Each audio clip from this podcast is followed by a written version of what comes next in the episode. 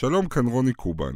אני מגיש את התוכנית פגישה שמשודרת בכאן 11, אבל לטובת אלה שמעדיפים להקשיב או שאין להם זמן לצפות בבית, הכנו לכם גרסת שמע של התוכנית שתעלה בעמוד הפודקאסטים של כאן מדי שבוע. אז הנה פגישה, גרסת ההסכת. האזנה נעימה. מדינה שלמה החסירה פעימה הקיץ כשהתברר שאביגדור קהלני נדבק בחיידק טורף ונמצא בסכנת חיים.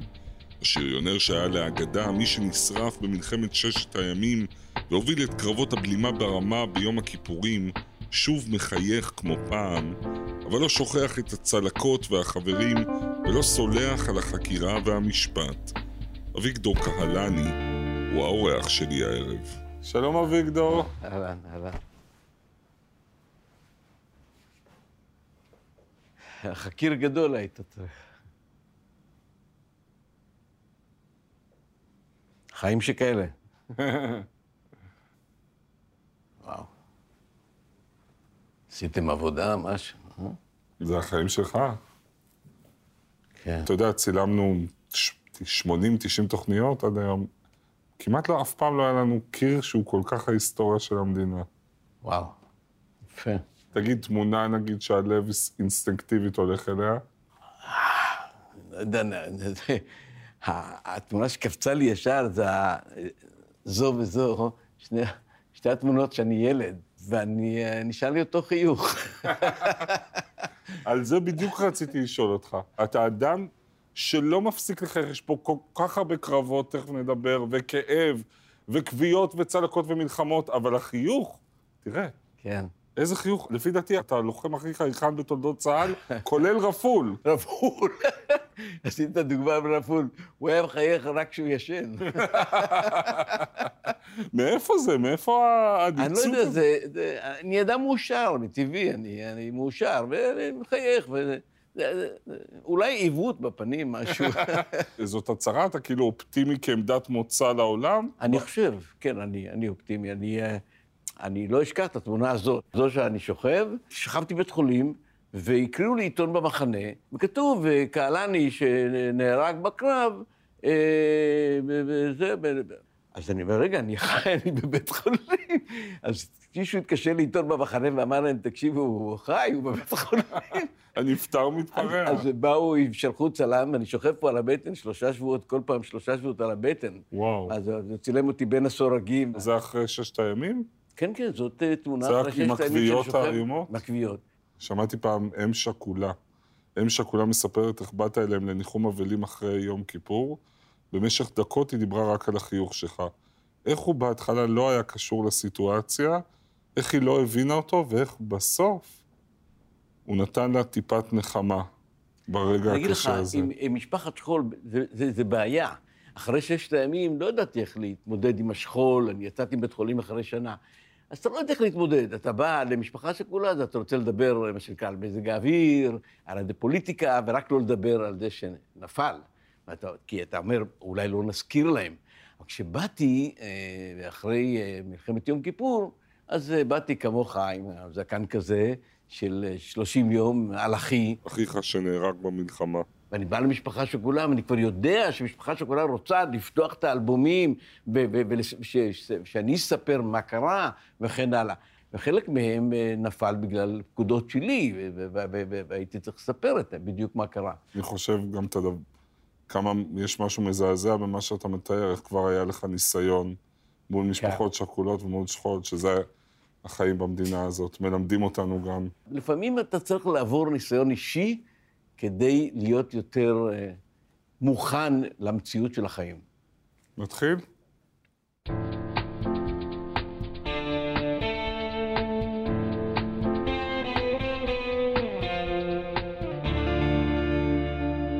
שלום לאביגדור קהלני, גיבור. ישראל בגימל גדולה, בעל עיטור הגבורה ממלחמת יום הכיפורים ועיטור המופת מששת הימים, חבר כנסת מטעם מפלגת העבודה, ממקימי מפלגת הדרך השלישית, ולבסוף השר לביטחון פנים בממשלת נתניהו הראשונה. איש ציבור פעיל שזכה בעיטור הנשיא על תרומתו למדינה, וגם איש כותב, שישה ספרים כתבת על חייך ועל המלחמות שלך, גם ספר שירה, אבא וסבא, נשוי לדליה 55 שנה? 55 שנה? תיתן לי טיפ בסוף, בסדר? גר בתל אביב, אני עשר שנים. אבל 55, וואו. אבל ממש בימים אלה נחנך על שמך רחוב בדימונה. ערב טוב, תודה שבאת אלינו. כבוד לי. כבוד, כבוד לנו. נדמה לי שצריך להתחיל במה שלומך, לא? הרי רק לפני כמה חודשים, בגיל 77, סוג של חיידק טורף ממש פוגע לך בעמוד השדרה. נכנסתי חיידק טורף, במזל הוא לא פנה שמאלה, הוא לא פנה למעלה, הוא ירד לעמוד השדרה, והתחיל לקרסם לי את החוליות התחתונות L4, L5, והוא כמעט גמר אותי. כמעט גמר אותך? כן, כן, כן. ראש טיפול נמרץ, כאבי תופת עברתי, ב... לא היה ברור. שלושה שבועות בבית חולים, אחרי זה חודש וחצי בבית, בבית חולים שדה, פתחנו בסלון. וזהו, אבל תסתכל על עצמך עכשיו, אה? איך נכנסת לאולפן, תסתכל על עצמך. זה אחרי כל מה שעברת, הקרבות ביום כיפור, הפציעה בששת הימים, הובילה, אמרת קודם, לשנה של אשפוז, כמעט 20 ניתוחים, זאת אומרת, בכאב אתה מבין. אני מבין בכאב, עברתי הרבה מאוד ניתוחים, כי הניתוחים הכי כואבים, כוויה בכלל, הכניסו אותי כל יום למי מלח כאלה, ולטהר אותי כששכבתי בית חולים. איך זה מרגיש? אני, וואו, זה... אתה נשרף מחדש, אתה נשרף מחדש. בבית החולים הכניסו אותי עם הסדין, אי אפשר היה להפריד אותי מהסדין, היו מכניסים אותי עם הסדין לתוך האמבטיה עם מי מלח, נותנים לאיזה חצי שעה להתרכך עד שמתחילים להפריד את הסדין, אבל הכאב האחרון שקיבלתי הוא היה שונה לגמרי. הרגשתי כאילו איזה חרב תקועה לי שם מאחורה בעמוד שדרה, ואני לא יכול להזיז את הרגל, לא יכול להזיז יד, שום דבר. והכאב הוא על הסף לפני שאני מאבד הכרה. אני הרגשתי את זה, הרגשתי את הדבר הזה. ואתה מרגיש שהפעם היית באמת, כמו שאמרת, הכי קרוב למוות? זאת אומרת, לא. בקרב הנצחי שלך עם מלאך המוות, סליחה על הדרמה, כן, זו כן. טלוויזיה, אני, אני לך... אמרת אולי הפעם הוא ינצח, מלאך המוות? אני אגיד לך, אני לא... כשאתה מגיע שם בשערי גן עדן או שערי גיהנום, אני לא יודע איפה, לאן אני מיועד, אתה לא בדיוק יודע שאתה נמצא שם. אתה לא בדיוק יודע. אתה יודע את זה מזה שאתה קורא את המבטים של אלה שסביבך, ואתה במלחמת ששת הימים, אני לא ידעתי שאני הייתי המקרה השרוף הכי קשה במלחמת ששת הימים, וכשהגיעו ההורים שלי ואשתי, שהייתה בחודשים האחרונים של הריון, פתאום ראיתי אותם בוכים. אני לא הבנתי למה הם בוכים. אבא שלי בוכה, אימא שלי וכל זה. אז הבנתי שהם היו חצי שעה קודם אצל הרופא, והוא אמר שהסיכויים הם קלושים. אנחנו לא יודעים להציל 45, 45 אחוז ומעלה, אנחנו לא יודעים להציל. והוא 60 אחוז, קביעה בדרגה שלישית. פה אני ראיתי, העיניים שלי אה, רואות ואני קורא שפתיים, ולא, אנשים לא יודעים את זה, ואני קורא מרחוק, כי אני שומע רק באוזן אחת. אז אני רואה את הדיבורים בין הרופאים, ואני רואה את זה, ואז אני הבנתי שיש פה איזו בעיה קשה, כי, אבל אני לא הרגשתי את זה כי אני הייתי במורפיום. אתה יודע מה זה מורפיום? זה רק, אתה חותכים לך רגל, אתה מסתכל, אתה אומר נחמד. מה, סאטלה אמיתית כאילו?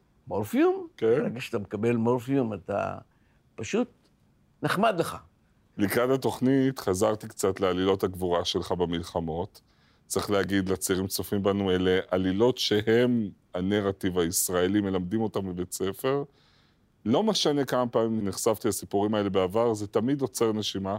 תמיד קשה לתפוס את האומץ שלך ואת התושייה. למשל הרגע בששת הימים, שאתה פשוט עולה באש, עולה באש הרבה זמן, נכון? או הקרב בעמק הבכה ברמת הגולן במלחמת יום הכיפורים, שהוא מיתולוגיה ישראלית, הרגע שבו אתה אביגדור הופך למיתוס. תגיד, הרגעים האלה, שהם נחלת הכלל כבר, אתה חי אותם באופן אישי עדיין? הם משהו אותנטי אצלך בכלל? או שאחרי שמספרים את זה וזה הופך לאגדה, קורה, קורה להם משהו גם בשבילך?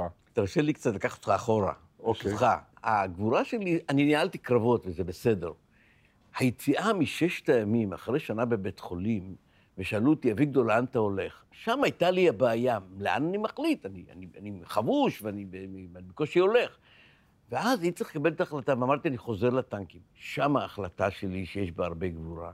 כי שם אני התגברתי על ה... על ה במוח אמר לי, לאן אתה הולך? אתה יכול, אולי יש לך פוסט-טראומה שאתה לוקח את זה איתך, וזה נמצא איתך במוח האחורי, ואתה יום אחד מתפרט לך. וכשנכנסתי למלחמת יום הכיפורים, ברגע הראשון התייבש לי הפה, אמרתי, הלו, אביגדור, אביגדור, הנה זה קורה לך. הנה מה, הנה באה הפוסט-טראומה? הנה, כן. כי עד אז לא היו סימנים? לא. היה לי קטע במלחמת אה, יום הכיפורים, שאני יריתי על טנק, וראיתי את מפקד הטנק הסורי מנסה לקפוץ החוצה, ופתאום ראיתי את עצמי. פתאום ראיתי את עצמי. ראית את עצמך. במפקד הטנק כן, הסורי? מפקד הטנק הסורי. שירית בו והוא כן, נשרף? כן, ואני ראיתי אותו מנסה לצאת החוצה, וכל כל הגוף שלו בוער, ואני חטפתי שיתוק בכל גופי, ואני אמרתי, הנה, זה קרה לי. ואני אני מנסה להזיז את הפנים שלי ממנו, ואני לא יכול. ואז אני לקחתי את הראש שלי כך, הצידה, והזזתי והמשכתי את המלחמה. אני רוצה שנראה קטע אה, מחיים שכאלה. זוכר את זה? שארגנו לך, אתה בשנות ילד ה-70? קטן, הייתי. כן, זה כמעט לפני, זה לפני 40 שנה, בוא נראה. אני חושב, היום כלאחר מעשה, שהמבחן הקשה ביותר שעברתי בחיים שלי, והתקופה הקשה ביותר זו הייתה תקופת הפציעה. אני חושב שזה לאורך תקופה של קרוב לשנה, אני עברתי את שבעת מדורי גיהנום, כפי שאני מגדיר את זה. עושים לך ניתוח נוסף ושותלים לך אור חדש, ואתה רואה איך האור הזה הולך ומתחבר, מגליד והופך לצלקת, ואתה, אני זוכר שנולד הבן שלי, דרור אז, הרגשתי שאני מתפתח יחד איתו. שהוא התחיל לעמוד על הרגליים או משהו כזה, או התחיל אה, להזיז את הראש או לחייך, גם אני התחלתי לעשות את הדברים האלה. הרגשתי שאני ממש הולך וצומח ביחד. והיום, אני כל כך קשור לכל צלקת שנמצאת על גופי, שאני לא מוכן לוותר עליה, כיוון שאני ממש חשתי איך אני מגדל את הבשר מחדש, ומצליח לעמוד על הרגליים מחדש. אני מתפעל מהבלורית, קודם כל. מה, יש לך לחלוכית? אה? התרגשת? אה, כן. ותסתכל מה מעניין, מה אני מחזיק שם ביד. כן, מה זה? זה המגן דוד הזה. די. כששכבתי בבית חולים, והודיעו להורים שלי שאני הולך לגמור, לסיים, שאני כנראה לא אצליח, אז אבא שלי בא אליי ואמר לי, אני רוצה לקנות לך מתנה שתשמור עליך. אמרתי לו, מה אתה רוצה? אז הוא אמר לי, אולי טבעת. אמרתי לו, עזוב, אתה ראיתי טבעת נישואים עכשיו, נתפסתי בטנק כל הזמן, ואתה רוצה להציע לי, מה, אני לא הולך עם טבעות. אז הוא אומר, מה, מגן דוד זה בסדר? אמרתי לו, כן. אז אה, זה המגן דוד ש- שהוא נתן לי אז. כן. זו הייתה תקופה, מי שעובר אותה, מה שלא הורג אותך, מחשל אותך. אני רוצה לשאול אותך, דיברנו הרבה על חוויית הלפני מוות. מה קורה שם? כל החיים באמת רצים לך מול העיניים? איך זה עובד? חד משמעית. כן? חד משמעית, חד משמעית. זה, זה מדהים. אני בגיל עשר בערך, עשר, אחת עשרה כזה, טבעתי בפלמחים. ונסחפתי לתוך הים, ואני לא ידעתי לשחות. והייתי בלוב, בלוב, בלוב, בלוב, בלוב, בלוב, בלוב, ירדתי למטה ונפרדתי מהחיים. אף אחד לא יכול היה להגיע אליי, כי הים היה סוחף. ונפלתי לקרקעית, והתחלתי כבר לבלוע מים, והבנתי שאני זהו. ואז רצו לי תמונות, אמרתי שלום לעולם. אני רציתי להגיד שלום, שמישהו יראה אותי, שמישהו... אז רציתי להגיד שלום להורים, לזה, לזה, למישהו, לחברים. אז רציתי לך תמונות, וכאילו מהר מהר, ואתה אומר לך שלום לעולם. וכבר התחלתי לאבד את ההכרה, בלעתי כבר מים, מלא מים, ואז פתאום יד הוציא אותי. עכשיו, בשריפה, כשנשרפתי בטנק, אז פעם ראשונה הגעתי לפתח של הטנק, לא צעקתי, כי לא היה נעים לי מהלוחמים שלי שאני צועק, והם רואים אותי כל היום, אני כל היום מדבר, אני יום שלם מדבר. ואני, והגעתי ונפלתי, והגעתי עוד פעם, כבר ניסיתי ונפלתי. ואז שקעתי והבנתי שזהו, שאני גמרתי עם החיים. זאת אומרת, אתה לא... ואז צעקתי, מה אתה היית צועק ברגע הזה? תחשוב רגע, מי זה האלוהים שלך ברגעים האלה? אימא. אני צעקתי, אימא. אותי עד נס ציונה. ונפרדתי מהחיים.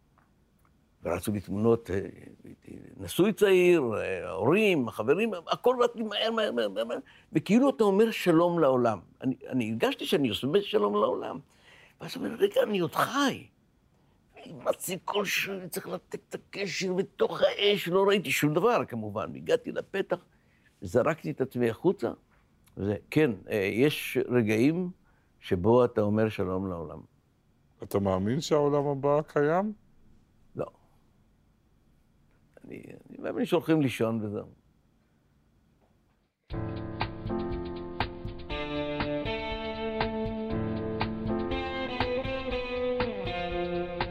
בעלילות החיים שלך יש קודם כל גבורה ומנהיגות, אבל יש עוד אספקטים שאנשים פחות מכירים. למשל, עוני ומחסור, קיפוח והסללה, אני יודע שזה מושגים שאתה פחות אוהב, אבל הם שם.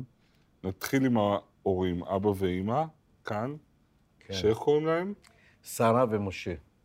ושניהם עולים לארץ מתימן עם ההורים שלהם בשנות ה-20 של המאה ה-20, הרבה לפני קום המדינה, ובגיל מאוד צעיר שניהם מגויסים לפרנסת המשפחה. כן, אימא שלי אה, מגיל שנה, שנתיים הייתה בארץ, והיא לא למדה קרוא וכתוב, כי בגיל שש אה, היא שטפה רצפות בתל אביב. אבא שלי בכיתה ג' הוצא מבית ספר כדי לחלק מצרכים מהמכולת כאן בתל אביב, והיה מחלק את ה... הם גדלו אה, בעוני, הסבא שלי, אה, אימא, ש- אבא של אימא שלי, הוא היה סנדלר בשוק הכרמל, הם לא היה להם מה לאכול, והאבא של אבא שלי, הוא היה הולך ל... ל, ל, ל, ל אטליז, לבקש חתיכת בשר שיהיה. הם אה, היו בעוני נוראי, נוראי של אה, זה, ואני, וכל פעם הסיפורים האלה עלו, ואני לא, אני לא חושב שאנחנו סבלנו ממחסור. זה לא היה יותר מדי, אבל... אה, זהו, כשאתה נולד הם כבר זוג צעיר בנס כן. ציונה, אז, והתנאים הם כבר, מה? התנאים, יש, יש לנו את הבסיס יש, יש. יש לנו בית, חדר אה, שניים וחצי, שניים וחצי, המקלחת בחוץ, השירותים בחוץ, המטבח בחוץ וכל זה, אבל יש לנו קורת גג, ויורים עלינו מהשכונה הערבית לזה, ואנו, אבי סגר את זה בבטון את החלון, ויש לנו קורת גג, ואני הולך לגן, ואני הולך לזה. ובנס ציונה של אז, שבה אתה גדל, החלוקה המעמדית היא מאוד ברורה. וואו, וואו, כן.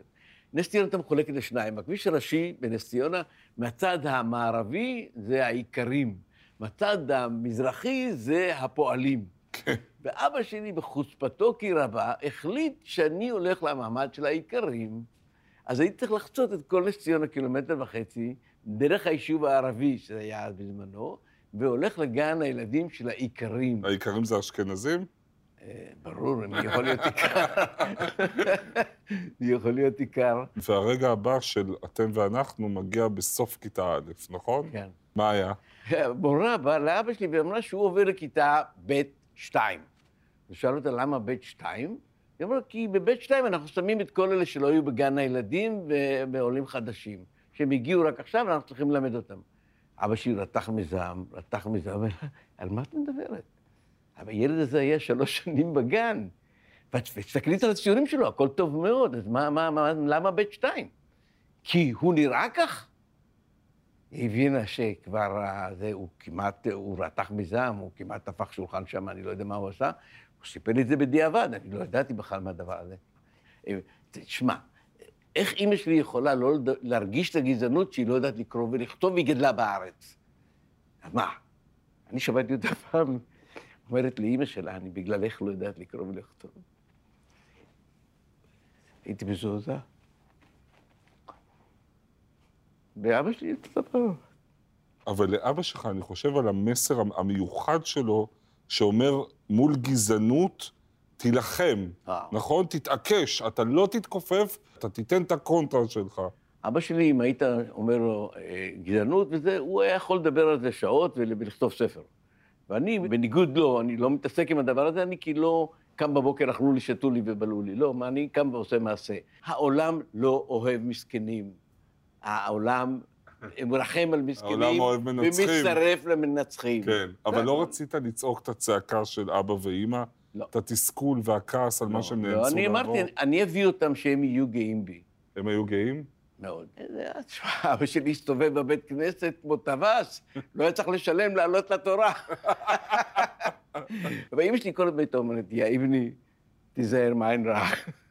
כל פעם שהיא ראתה אותי ככה מצליח, או עולה בדרגה, או משהו כזה. זה- אמא שלי אומרת לי, כן, להבדיל אלף כן, אלפי כן, הבדלות. כן, כן. והופכת כוס, אני לא יודע איך זה אה, אצלכם. לא, לא, לא. אין כוסות לא היו. כוסות אצלנו. יכול להיות שכל הקיר המפואר הזה, סליחה באמת על הפסיכולוגיה בגרוש, ההצטיינות, הגבורה במלחמות, הדרגות, הפוליטיקה, הם קשורים לילד ההוא מנס ציונה שאמרו לו שהוא לא יכול רק כי הוא מהצד הלא נכון של המושבה? לא דיברת על זה, זה היה דלק? אני חושב שיש בי איזשהו מנוע פנימי שרוצה להוכיח שאני יכול. אני אגיד לך עוד דבר. מי שנוגע במוות, סופו של דבר שהוא רוצה, כשהוא יחלוף, להשאיר עקבות. או סימני דרך. יש לזה עומק לשאלה הזו. וכשהחברים שלי מתו בגיל 20, 21, מרבית החברים שלי נהרגו במלחמות ישראל, וכשאני קברתי אותם, אני הייתי, כל הגוף שלי רעד. שזרקנו את החול על הזה, ואני יודע שהוא שוכב שם, החבר הכי קרוב שלי. ואני אומר, מה הוא השאיר אחריו? שיר, בית, ילד, נישואים, ספר, מה? שום דבר, הולכים לחפש איזו גלויה שהוא כתב לפני חמש שנים להורים שלו, ומצלמים אותה 17 פעם. ופתאום אתה, יש לך את התחושה שאתה בעולם הזה צריך להשאיר סימני דרך, אחרת, בשביל מה באת?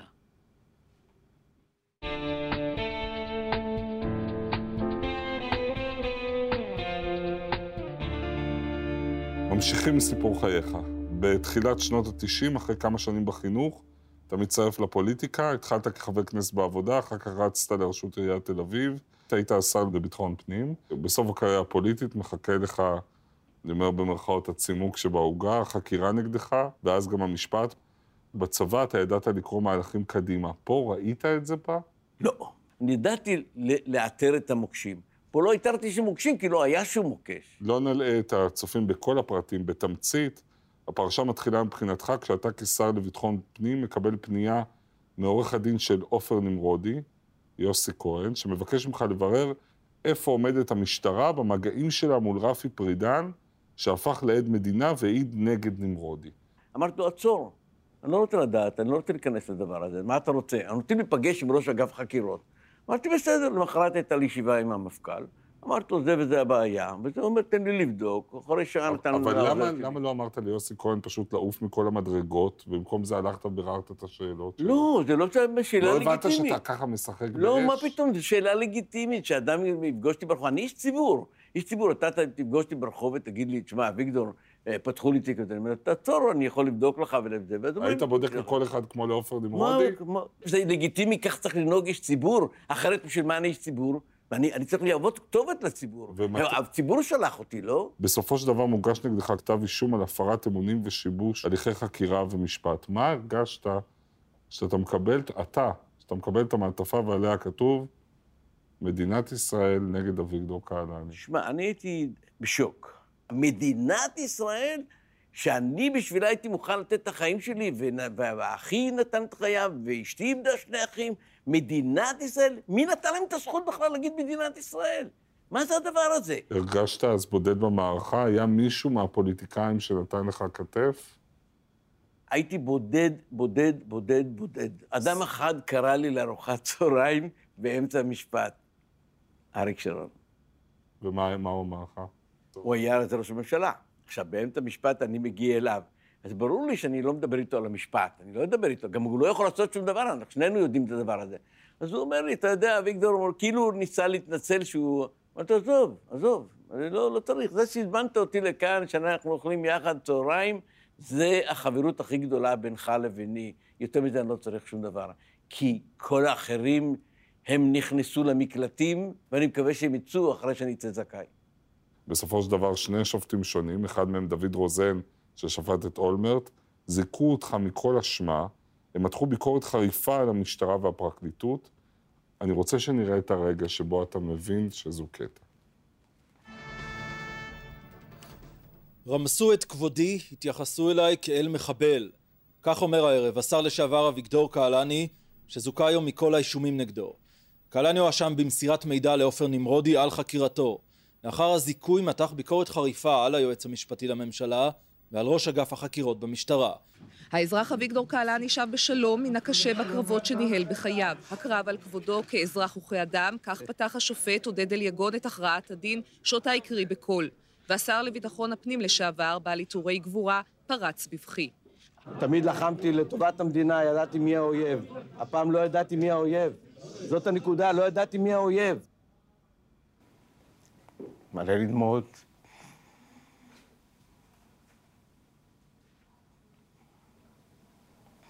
רגע קשה. כן. עברת גיהנום. שמע, זה היה קשה מאוד. אשתי עומדת שם, מסתכלת החברים. רגע קשה מאוד. זה היה התפרצות של, של שמחה, אבל אחרי זה עוד הגישו ערעורים וכל זה, זה לא, לא נגמר שם. וזה נדיר שאתה בוכה בפומבי. כן, שמע, אני בן אדם. היית הפטריוט הכי גדול של המדינה לפני המשפט. אחרי המשפט משהו השתנה? שום דבר. אין פטריוט, אני לא, אני לא, זה אני אומר, אתה יודע, יום אחד באו הילדים שלי ואמרו לי באמצע המשפט, אבא, מה אתה עושה כאן? סע להם הים, תחיה שם על הכיפאק. בחיים שלכם. אני לא, לא, יש לנו מדינה נפלאה. יש פה ושם תקלות שצריך להתגבר עליהן. היא שווה שיילחמו בשבילה כן, חד פעם? משמעית. אוי ואבוי לנו אם זה. קהלת אמר, דור הולך ודור בא, דור הולך ודור בא, והארץ לעולם עומדת. כלומר, אנחנו שומרים על המדינה שלנו בתורנות. מי שלא מבין את זה, כשהוא מגיע ל-18, בפעם הראשונה הוא צריך לתת מעצמו לטובת הכלל. ואז הוא נקרע על הדגל, והוא צריך להחזיק את הדגל מונף. ואם אנשים לא יבינו את זה, לא תהיה פה מדינה, זה לא ברור. אנחנו, כל עיוור רואה לאן המדינה הזו הולכת. ו- ו- ו- אז אני לא מדבר על המנהיגות, ואני לא מדבר על הכנסת ועל השפה וכן הלאה. לפחות את האנשים הטהורים האלה, בני 18, שמתגייסים לצה"ל, בואו נשאיר אותם טהורים וזכים, כדי שהם לא יגידו, הדגל לא מעניין אותי. ואם אם הם יגידו, לא, הדגל לא מעניין, לא תהיה פה מדינה, אנשים לא מבינים את זה. ואני עוד דבר שכואב לי מאוד, כל כך הרבה אנשים נפלו למען המדינה הזו. ביום הזיכרון, אבל עומדים וזה, כל אחד חושב שהוא עושה משהו למען המדינה בזה שהוא עומד דום. מה פתאום? תלכו לבית הקברות, קחו פרח, שימו על איזה קבר אחד, ותגידו תודה. תודה שאני פה ואתה שם, אני מודה לך על זה ש... אה. תודה אחת, שיגידו אנשים, אנשים לא מבינים את זה. מתעסקים פה בכל מיני דברים אחרים, שוליים לגמרי, לא מבינים את המשמעות של החיים. ושאנשים שם שוכבים. אנשים שוכבים ולקחו, הם גיבורים שלקחו את גבורתם אל המוות. ואנחנו לא יודעים על זה, כי ברגעים האלה הוא נפרד, כמו שאני סיפרתי לך שנפרדתי מן החיים. נפרדו מן החיים. אנשים צריכים להוקיר ולהכיר את אלה שבעצם בזכותם אנחנו פה. לא שציוו לנו את החיים, נתנו לנו את החיים. כך צריך לראות את הדברים. אנחנו לקראת סיום. איך אתה עד עכשיו? זורם איתך. אתה אני ודליה... כל הזמן בכוננות, איזה הפתעות הולך לעשות. עכשיו רק הפתעות טובות. אתה ודליה רעייתך הבאתם שלושה ילדים לעולם, שני בנים ובת. שלושתם הלכו לשריון, נכון? כן. כולל הבת? כן. אני לא יודע אם זה סימן לזה שחינכת אותם טוב או שנכשלת בחינוך, כי אבא שלך הזהיר אותך מהשריון, נכון? נכון. היה מצחיק יום אחד לראות, הבן שלי היה בקורס טייס, עשה צ'ק 15, העיפו אותו. קיצור, בלילה הוא בא ואומר לו, למחרת הולך לבקו"ם. אז אני שואל אותו, לאן אתה הולך? הוא אמר, לשריון. דליה באותו לילה לא ישנה כל הלילה. והיא אמרה, אתה דחפת אותו לשריון, איבדתי שני אחים, מה אתה דוחף אותו? הלכתי והערתי אותו, אמרתי, רד למטה, שלוש בלילה. תגיד לי, לאן אתה הולך? שהיא תשמע. ככה הוא הלך לשריון. האמא, אני מחליט, הוא אמר. הם בטח הרגישו בחסרונך כשהם היו קטנים. מאוד. אני אגיד לך משפט אחד שהבן שלי, אמרתי לו, תחתום קבע, הבן שלי דרור, הוא היה קצין, וזה, אמרתי לו, תחתום קצת קבע, תהיה מ"פ, מג"ד, זה, ואחר כך תשתחרר. הוא אמר לי משפט אחד, אני לא יכול לשכוח את זה כבר לפני הרבה שנים, הוא אומר, אבא, אני לא מתכוון לראות את הילדים שלי פעם בשבועיים. הגיל שלך, אתה בטח אה, לא מסתכל עליו בעיניים, 77 וקצת. מה אתה אומר לעצמך כל בוקר? אז מודה אני, אני שמח. אני בודק את עצמי עם שלושה פרמטרים. האם אני מגיע לסרוכים של הנעליים? סימן שאני משרת את עצמי. שניים, סליחה על הביטוי, אם אני... המנועים עובדים בסדר וכן הלאה, בלי קתטר, זה דבר שני. הדבר שלישי, אני בודק את עצמי אם אני מזהה ונהנה מזה שמתגלח מולי בבוקר. תחשוב על זה, אתה לא מתגלח בבוקר, אתה לא, אתה לא עובר את הדבר הזה. אני רואה את הצלקות כל יום, אני מרגיש אותם כל יום, אני יודע את ערך החיים, ואני יודע שלא חוזרים לכאן, ואני יודע, אני יודע שלא חוזרים, ואני יודע גם שבתכריכים אין כיסים. ולכן אף אחד לא יכול לקחת מפה שום דבר. אז תעשה את הכל, אה, אה, להקרין חום ואהבה בסביבה שבה אתה נמצא. וזה זה סוד החיים שלי. אביגדור קהלני זה היה... טור דה פורס, מה שעשית פה היום. זה היה משהו. תודה רבה רבה שבאת. תודה לך. רבה. תודה לך.